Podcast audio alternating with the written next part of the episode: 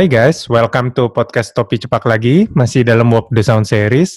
Kali ini gue akan membahas sebuah hal yang mungkin kita agak sedikit melupakan atau kita sering salah kaprah dalam penggunaannya. Hari ini kita akan ngobrol mengenai personal branding. Apa sih personal branding itu? Apakah cukup dengan kita mendress up diri kita dengan berbagai brand bagus itu semua sudah meningkatkan kualitas personal branding kita, atau malah ada hal lain yang harus kita lakukan untuk meningkatkan kualitas dari personal branding kita? So, hari ini saya ditemani oleh seorang psikolog yang selalu cantik, yang selalu hits gitu ya, yang selalu anak muda. Sampai batuk. Waduh, sampai kesedak. Jadi Mbak Ratih ini dari Personal Growth gitu kan ya, Mbak Ratih? Halo Rowan. Iya, saya Ratih Ibrahim, saya psikolog klinis. Ini memperkenalkan diri sendiri apa harus diperkenalkan sama Rowan nih? Lebih enak kalau bisa langsung memperkenalkan diri secara santai aja, Mbak Ratih. Oke. Saya adalah CEO dan foundernya Personal Growth. Personal Growth itu adalah sebuah institusi layanan, konseling, dan semua layanan psikologi yang berkaitan dengan psikologi klinis deh. Itu adalah Personal Growth. Nanti bisa tanya-tanya sama Rowan tuh kalau mau kontak sama saya gimana caranya. Selain itu saya adalah pengurus pusat Ikatan Psikolog Klinis Indonesia. Nah, kalau denger nguping tadi yang Rowan bilang nih tentang personal branding, apa sih yang mau kita bahas sekarang nih Rowan? Nah, oke, cuman tadi kita udah denger kan ya, semua pokoknya yang berhubungan dengan psikolog ini ada di seorang diri Mbak Ratih Ibrahim.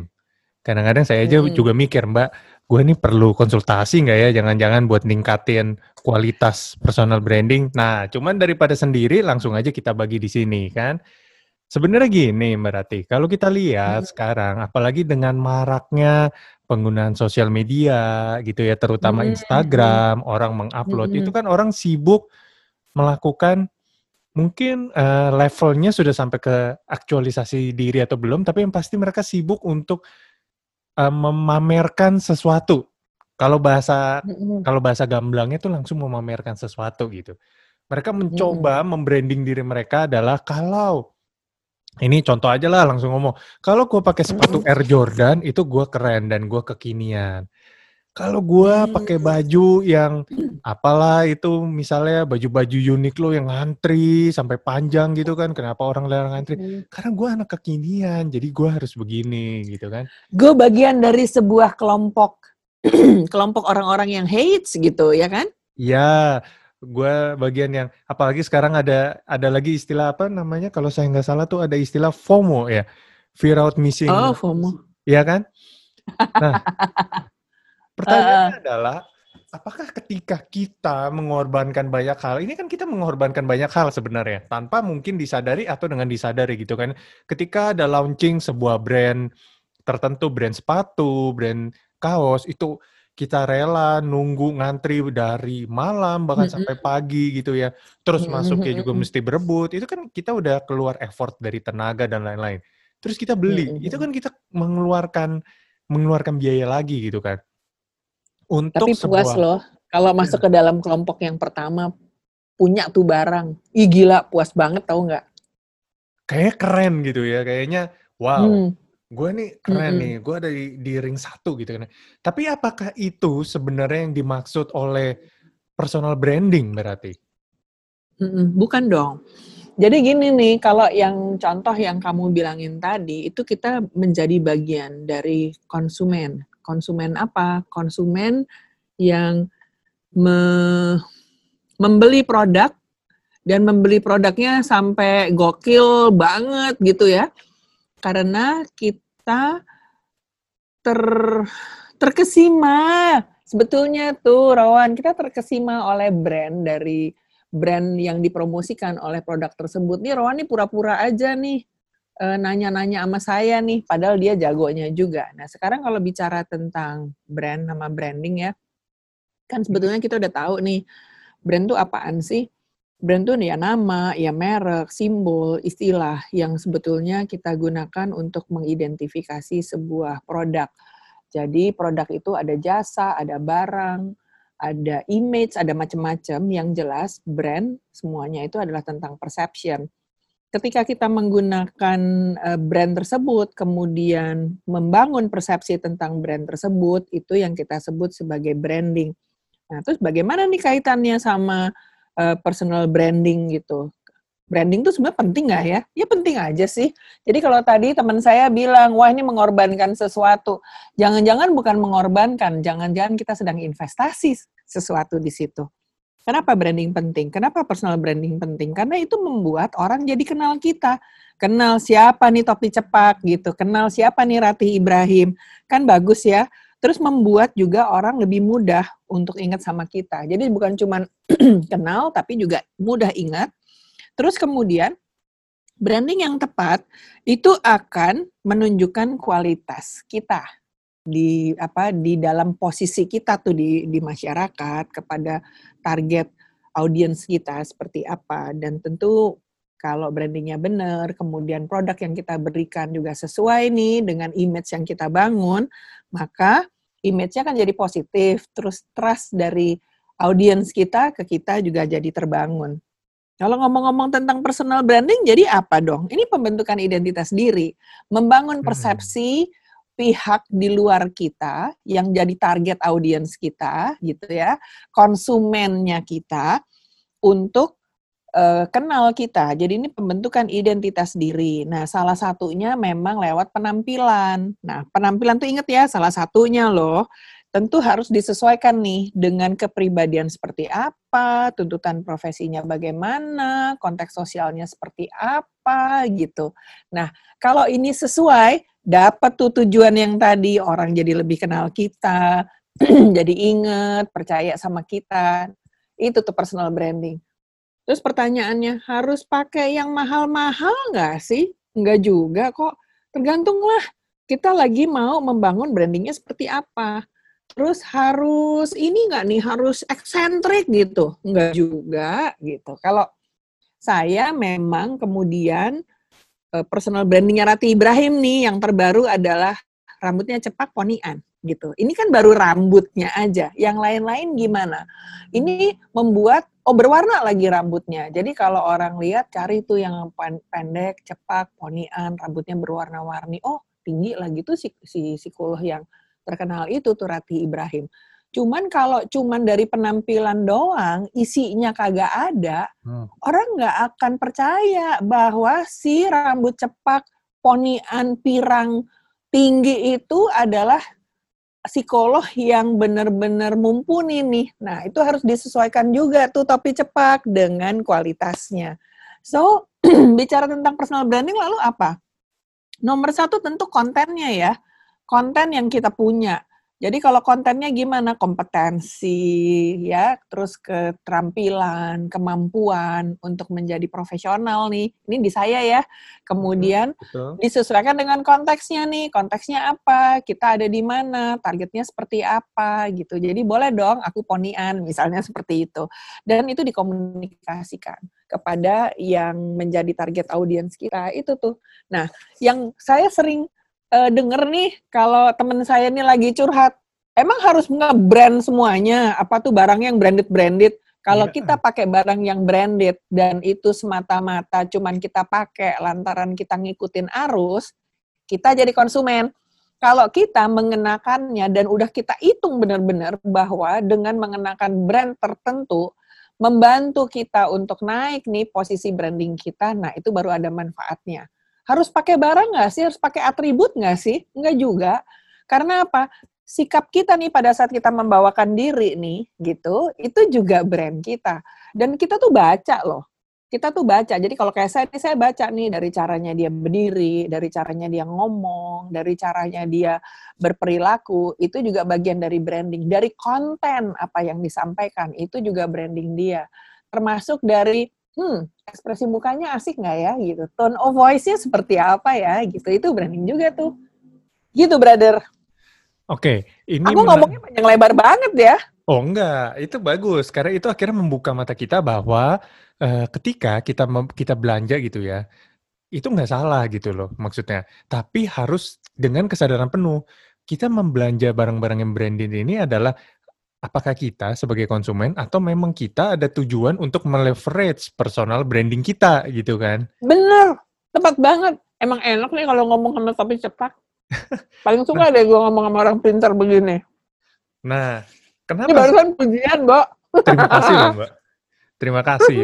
Nah, kenapa sampai akhirnya topik ini muncul? Karena di kira-kira sekitar beberapa minggu lalu gitu ya, Mbak Ratih sempat kasih masukan gitu lah ya, di suatu event gitu lah, tahu-tahu dia kasih masukan, Rohan, ini kamu perhatikan ya, pembicara ini tidak boleh seperti ini. Waktu itu kita ada salah satu event di belakang. Oh, kita ini ada event, kita nonton pembicaranya ya. Betul. Nah, terus Mbak Ratih bilang, Rohan kamu perhatikan ya, ini harus dikasih masukan. Ini personal branding orang ini jadi nggak bagus. Loh, kenapa Mbak? Saya tanya, apa yang membuat personal brandingnya jelek cuman dari video ini? Kamu perhatikan ya, pertama posisi duduk. Posisi duduk beliau dengan mengangkat kaki seperti ini akan memberikan kesan arogan. Oh ya? Terus ditambah lagi dengan sudut pandang mata dan sudut pandang kamera yang melihat ke bawah. Dari hal-hal kecil begitu yang akhirnya bikin saya kaget. Oh itu mungkin small things gitu ya, tapi itu matters dan bikin personal branding seseorang bisa menjadi bagus atau menjadi kurang bagus gitu. Makanya saya angkat topik ini. Tapi ngomong-ngomong sama Rowan dikasih itu nggak, masukan nggak kepada tokoh tersebut? Oh tentu. Kita sampaikan dengan dikasih. Karena ini demi kebaikan bersama dan tujuannya kan kita harus. Terus personal brandingnya jadi bagus kan? Yes. Ih gue seneng deh gitu. Iya. Nah, itu hal-hal yang menarik. Nah. Tadi Mbak, berarti kalau kita bicara mengenai barang-barang branded itu hanya salah satu dari cara kita untuk mendress up, betul, untuk meleverage personal branding kita, berarti tetap aja ini dua hal yang saling berkaitan ya kalau saya anggap. Berarti kalau asumsi saya dan kalau pengertian saya benar, berarti untuk menjadi manusia yang memiliki, manusia bahasanya berat banget, untuk menjadi individu yang memiliki personal branding yang baik, itu harus mempunyai dua faktor yang saling mendukung. Yang pertama adalah isinya dulu nih harus bagus, kontennya harus bagus dulu. Orang ini ketika menyampaikan pendapat emang udah harus ada isinya, dia memang ahli di bidangnya gitu kan. Kemudian cara membawakannya juga gimana? Apakah ketika dia menyampaikan sesuatu terlalu bernafsu karena dia merasa paling ahli sehingga ngomongnya menggebu-gebu gitu kan? Itu kan bahasa tubuh akan terlihat juga gitu kan. Iya. Yang kedua itu harus dilengkapi juga. Kalau orang yang emang pinter dan ahli semua gitu ya, kalau kita ambil contoh kita nonton film-film itu kan sering ya Mbak memperlihatkan kalau orang yang pinter banget dan ahli di bidang itu cenderung jadi nerd. Berpakaiannya juga berantakan gitu kan. Iya. Rambutnya berantakan. Ini kan ngambil contoh di film. Nah itu juga membuat personal brandingnya juga nggak bagus, bukan nggak bagus, kurang bagus lah, kurang mendukung. Jadi harus didukung juga dengan penampilan ya yang rapi, yang cocok seperti di tempat yang masalah. Salah satu penampilan. Sebetulnya bukan salah dua, tau nggak Rowan? Salah tiga kalau yang saya bilangin tadi. Konten penting ya. Jadi nomor satu kita mesti tahu dulu gitu. Kita itu orangnya bener-bener contentful nggak ya? Gitu. Karena kan kalau kita mau jualan barang nih, kita mau jualan diri kita nih, kita mau jual image kita, kan kitanya nih sebagai produk itu kan juga harus kita kenal dong. Kita kontennya seperti apa ya? Kalau konten ini mau diberikan kepada target tertentu, nyambung nggak? Konteks nih namanya nih. Konteksnya si audiennya siapa nih? Jadi ini yang mesti disesuaikan nih. Untuk audiens tersebut, apa aja nih yang kemudian masuk ke dalam yang ketiga nih, yang bisa kita komunikasikan, sehingga nyambung nih dalam konteksnya, gitu. Dan konten, konteks yang kemudian dikomunikasikan 3C versinya si Ratih Ibrahim ini, dikemas sungguh-sungguh sehingga personal brandingnya dapat. Personal brandingnya dapat, jadi efektif gitu. Jadi misalnya gini nih, kayak kemarin ya, saya ini ngomong nih sama teman-teman saya di daerah yang lebih terluar gitu ya, dari pokoknya bagian terluar dari Indonesia. Dia bilang gini, wah Bu, kalau mesti dandannya kayak ibu susah kita Bu di sini Bu. Terus saya bilang begini, jelasnya persis kok sama. Kan kini kontennya kita nih adalah profesional layanan kesehatan jiwa. Jadi kita sebagai psikolog nih, saya bilang gitu, psikolog klinis. Terus konteksnya tempatnya di mana? Jadi kan nggak berarti harus dandan seperti saya yang ada di kantor saya begini nih, saya bilang gitu. Nah, kenapa? Karena pada saat kita menyesuaikan juga dengan konteks di mana kita berada, itu membuat komunikasi kita jadi efektif. Bu, apa benar Bu harus selalu pakai bahasa Inggris? Enggak. Kan kita targetnya mau ke siapa coba gitu. Ini kan konteks lagi ya. Sehingga pada saat kita mendelivery konten kita sebagai pakar tuh, bahasanya yang bisa kita gunakan untuk mengkomunikasikan, bahasa itu adalah salah satu cara untuk mengkomunikasi ya. Itu bisa menggunakan bahasa daerah setempat.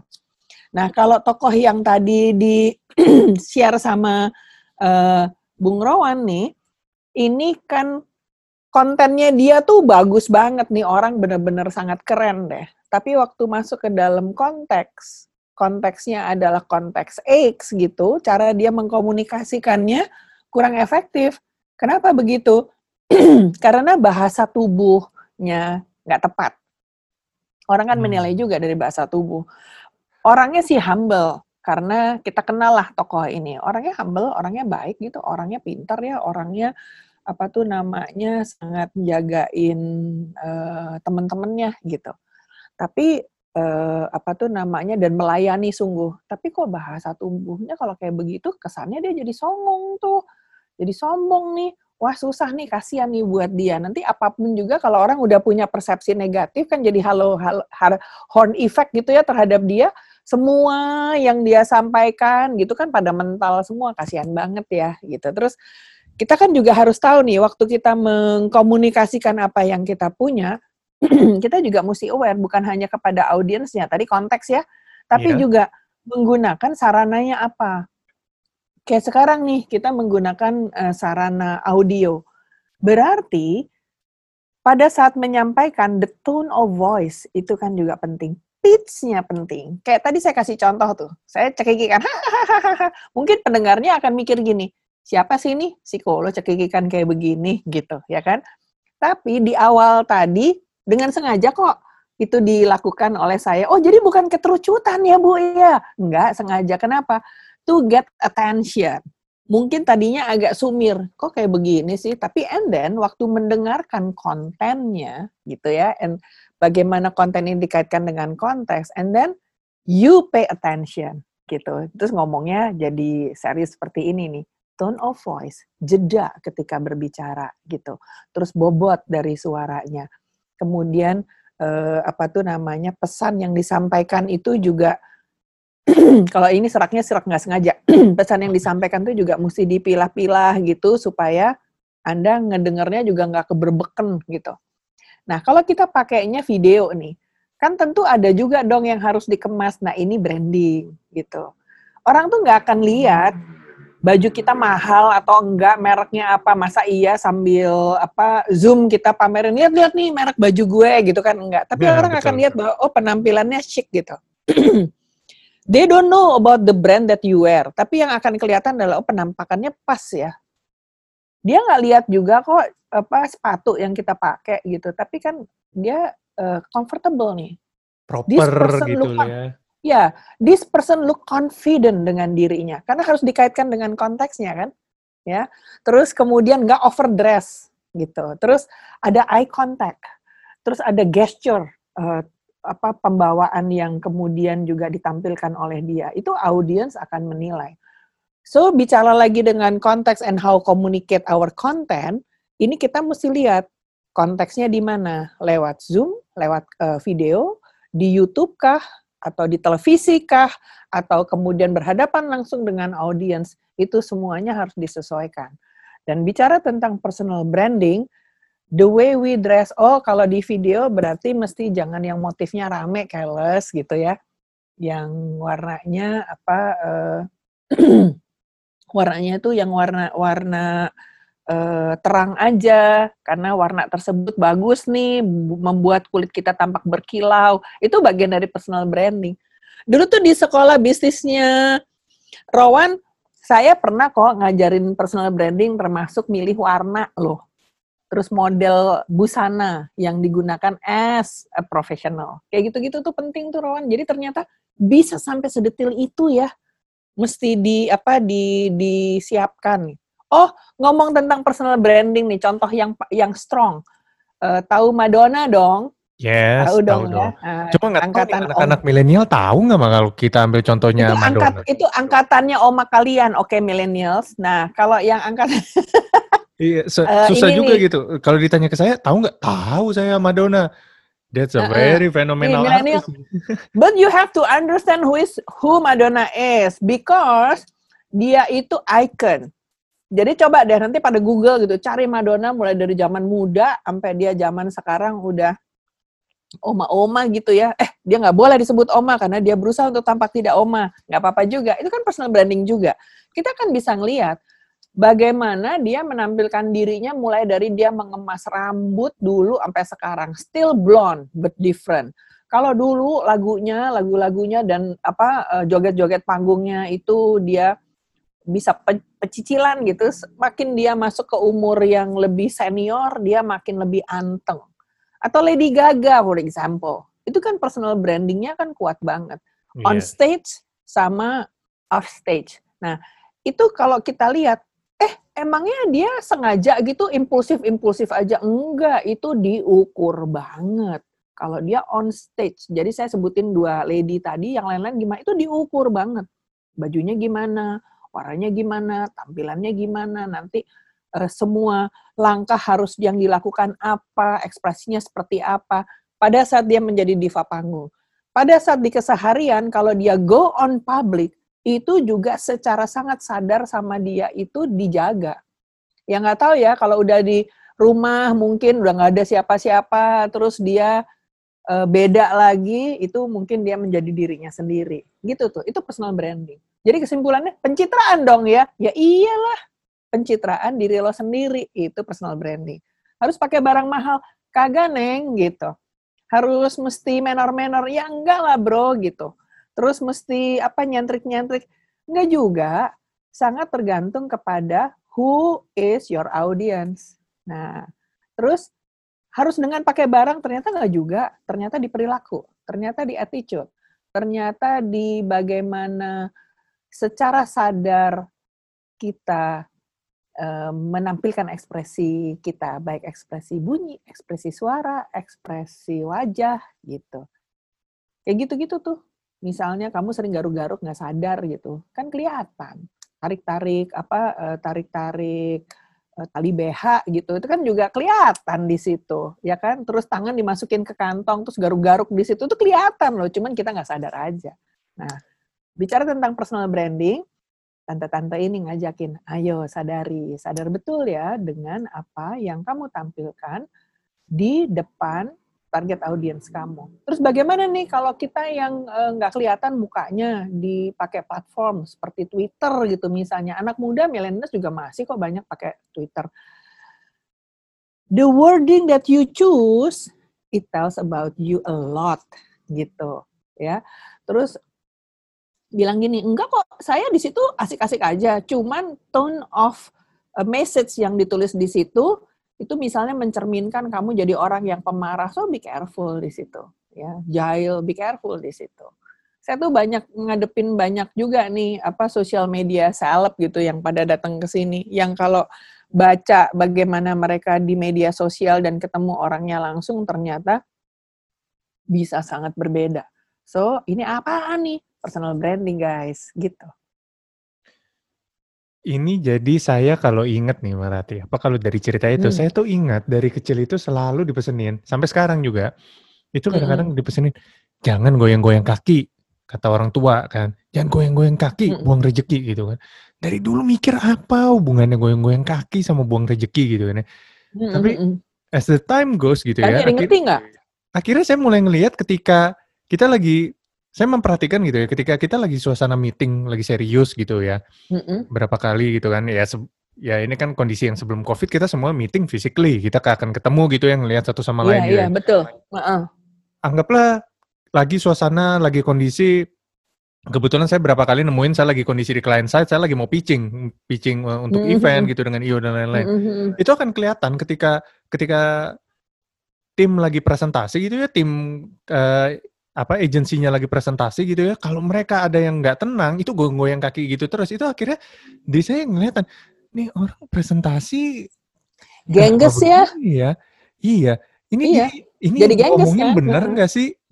Benar nggak? Jadi kita jadi bertanya-tanya gitu kan, kenapa gesture-nya begini ya? Kayak nggak yakin gitu, kayak grogi gitu. Loh ini benar nggak sih yang dia bawain datanya? Ini benar nggak sih yang dia sampein gitu kan?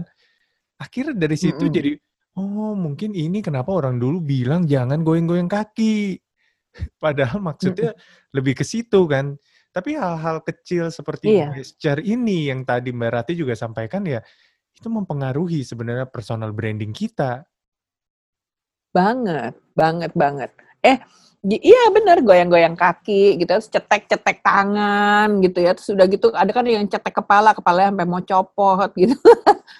That's your personal branding in front of public guys gitu. Nih, ini ke anak saya nih, saya bilang begini nih, waktu dia masih kecil-kecil nih. Anak saya sekarang kan udah pada seumuran para millennials nih. Wah, jadi Ibu Ratih oma-oma, yoi. Bangga lagi, biar dianggap senior gitu ceritanya. So gini nih, anak-anak saya bilang begini, boys, listen sama mama nih ya, sikat gigi, saya bilang begitu.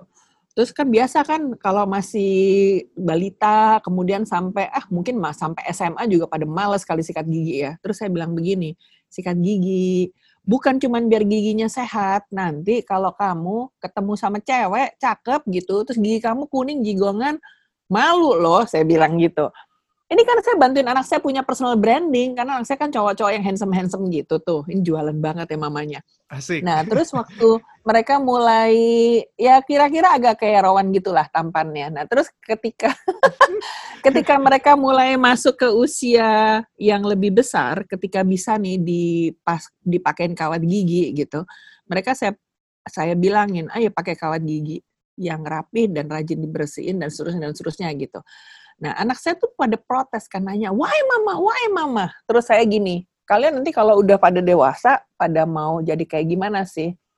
Terus bila ya mereka mulai lah, pengen jadi orang kaya lah, sukses lah, pokok punya bisnis lah, itu segala macam. Ini SMP nih saya bilang, berarti bener dong mama menyuruh kamu pakai kawat gigi, karena kamu mau jadi orang yang kelihatan bener that you are a success person, saya bilang gitu. Mama kasih tahu ya, itu ketahuan tuh dari bagaimana orang itu dari keluarga yang oke, kemudian kamu nanti sebagai orang yang kalau kita bicara bibit bebet bobot tuh ya, keluarganya tuh bonafit gitu. Itu sebetulnya dari gigi kamu, saya bilang gitu. Kalau giginya berantakan, berarti orang tua kamu satu nggak care, kedua orang tua kamu nggak cukup mampu buat ngerapin gigi kamu. Maka sekarang pakai kawat gigi. Ini sampai sekarang anak saya juga kalau ketemu sama cewek-cewek gitu dia lihat giginya rapi apa enggak. Waktu nonton Crazy Rich Asian dia bilang gitu, mama ternyata bener juga mam ya.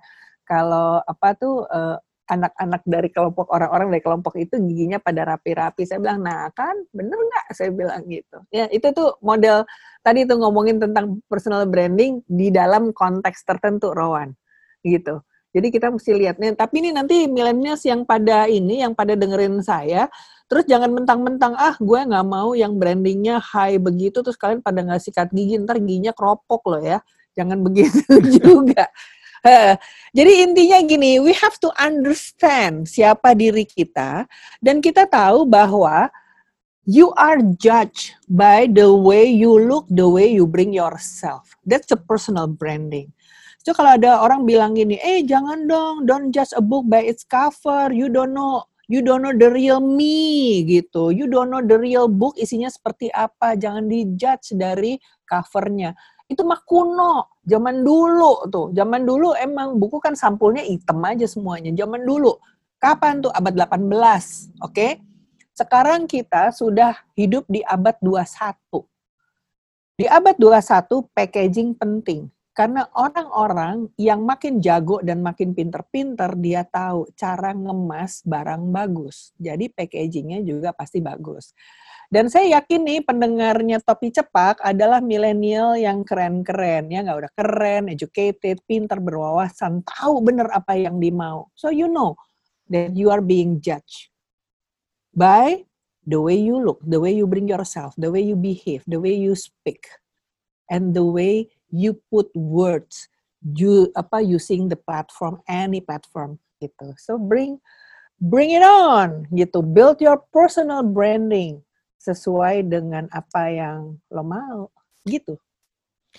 Oke, mungkin kalau boleh kasih, ini kan semua sudah dirangkum dengan sangat baik nih. Dengan Mbak Ratih tadi menyampaikan how to build personal branding kita itu dengan 3C, yaitu content, context, and communication. Nah, kalau boleh diberikan satu pesan terakhir untuk menutup sesi ini gitu ya Mbak Ratih. Gimana caranya biar teman-teman milenial ini ketika mereka membangun personal branding mereka tidak menjadi korban dari sebuah tren. Dalam arti gini, tidak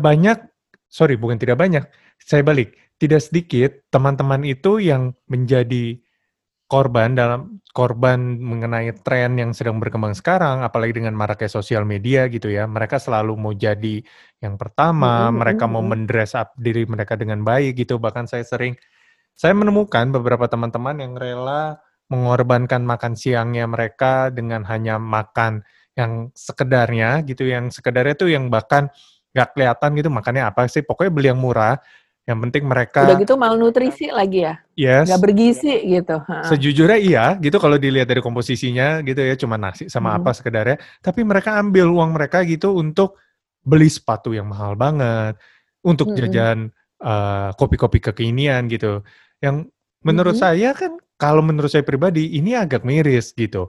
Gimana sih badan kita sendiri aja tidak menerima nutrisi yang cukup, tapi kita mendress up untuk sesuatu yang lebih gitu kan. Sementara asupan buat badan kita sendiri aja enggak.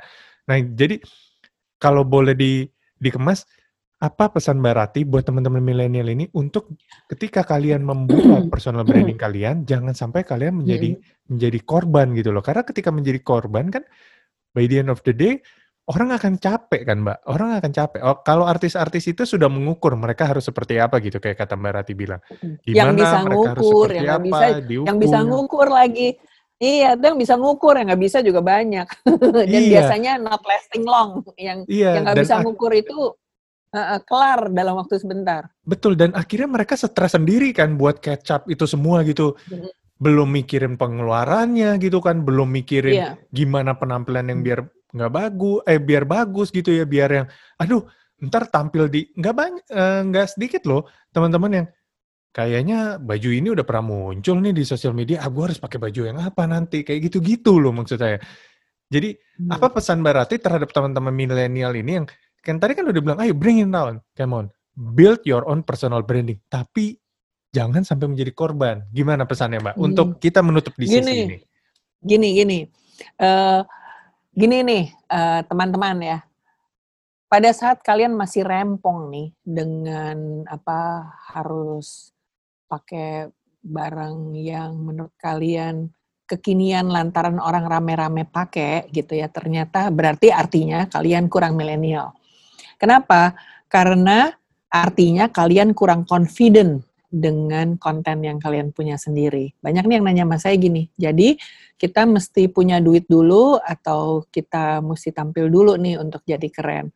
Kita berangkat dari apa yang kita punya, apa dari yang kita kepengen gitu. Dua-duanya doang di mix, kenapa? Karena kan kita adalah orang-orang pintar yang bisa mengcombine semuanya. Nah, kita lihat aja deh, itu orang-orang yang super-super tajir gitu ya, Steve Jobs misalnya, terus Bill Gates gitu.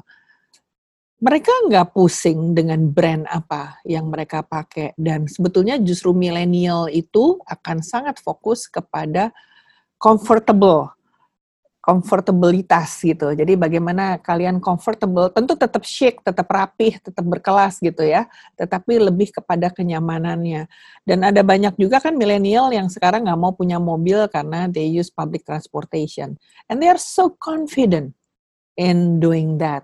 Dan bukan berarti terus mereka menjadi miskin-miskin gitu, enggak sih, biasa aja gitu. Jadi the more you understand yourself, so you are going to bring yourself confidently, karena yang penting adalah kalian betul-betul contentful di situ. Nah, pernah dengar dong Mensana Incorpore Sano, ini kaitannya dengan kesehatan jiwa ya. Karena gini, mau didandanin seperti apapun, dibedakin setebal apapun, kalau dasarnya orangnya nggak sehat, jelek aja deh tuh dandanan jadinya. So have a good life ya. Nutrition itu penting karena badan kita ini adalah berkat dari Tuhan. So bicara tentang konten mulai dari yang internal, menghormati dan menghargai kehidupan yang diberikan sama Tuhan dengan merawatnya dengan sebaik mungkin.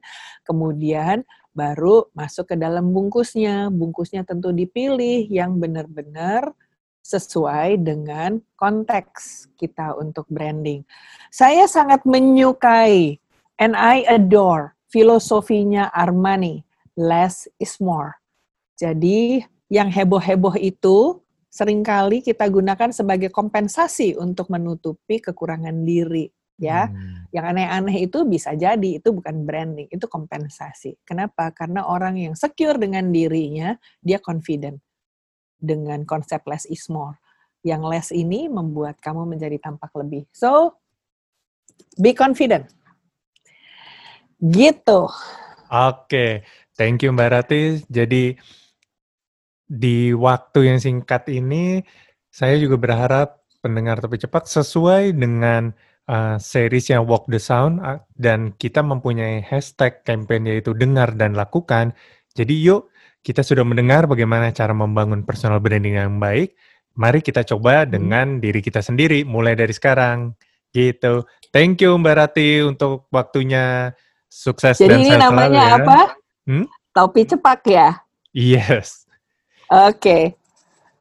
Good luck Topi Cepak. Mudah-mudahan sukses. Thank you Mbak Ratih. Sampai ketemu lagi di sesi berikutnya. Sampai ketemu. Oke. Okay.